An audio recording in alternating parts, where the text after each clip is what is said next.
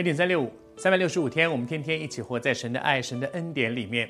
过去好多集的时间，我们一起在分享到说，雅各、拉杰、利亚这个家庭，为了有没有孩子这样的事情，他们走过一段很辛苦的路，直到直到拉杰真的降服下来，跟神说我没有办法的时候，神顾念他的需要。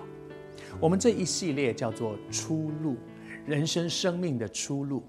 其实我们从这个家庭你会看见，当一个人一直在靠自己，用自己的手在那里抓抓抓，想要为自己的人生找寻出路的时候，越抓越找不到出路。什么时候我们真的愿意放下来，让神接管？我仍然说，什么时候你放手，什么时候神就接手。当神一接手，出路就出来了。生命的出路在让神接手。而接下来呢，我们要进入到另外一个阶段，在这个阶段里面看到雅各，雅各有十一个孩子了，约瑟已经诞生了。然后雅各跟他的岳父说：“现在我要开始自己去成家立业了，我已经结了婚了，有了孩子了，我得要为我的家族做一点安排跟规划的时候，他的岳父怎么说呢？他说：‘我算定。’”他不只是看清楚哦，他是仔细的算哦，因为我们说过雅各很会算，他的岳父更会算，这两个都很会算的人在那里叠对叠，在那里一直斗法。但是在那个过程当中，这个他的岳父啊跟他讲说，拉班说：“我算定了，我算定耶和华神祝福你，祝福我是因为你的缘故，因为祝福你，所以连带的也祝福我。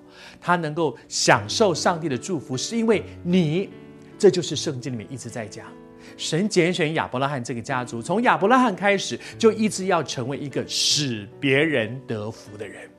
从创世记十二章，神拣选亚伯拉罕说：“我给你各样的祝福，就说你也要使别人得福，万国要因你得福。”上帝拣选你，拣选我，就像拣选雅各。这段时间我们看。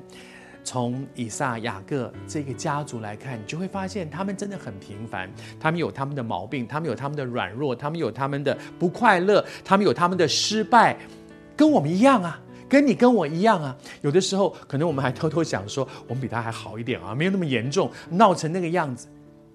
但是神为什么恩待他们呢？既然他们的家庭、他们的婚姻、他们的人生里面有那么多的问题、那么多的毛病、那么多的缺点，神为什么拣选他们？神为什么要恩待他们呢？因为神要拣选他们成为一个器皿，什么样的器皿？盛装上帝的祝福，然后福杯满溢出来，使别人得福。成为一个基督徒，如果我们认真的看看我们自己，我也有一堆的毛病。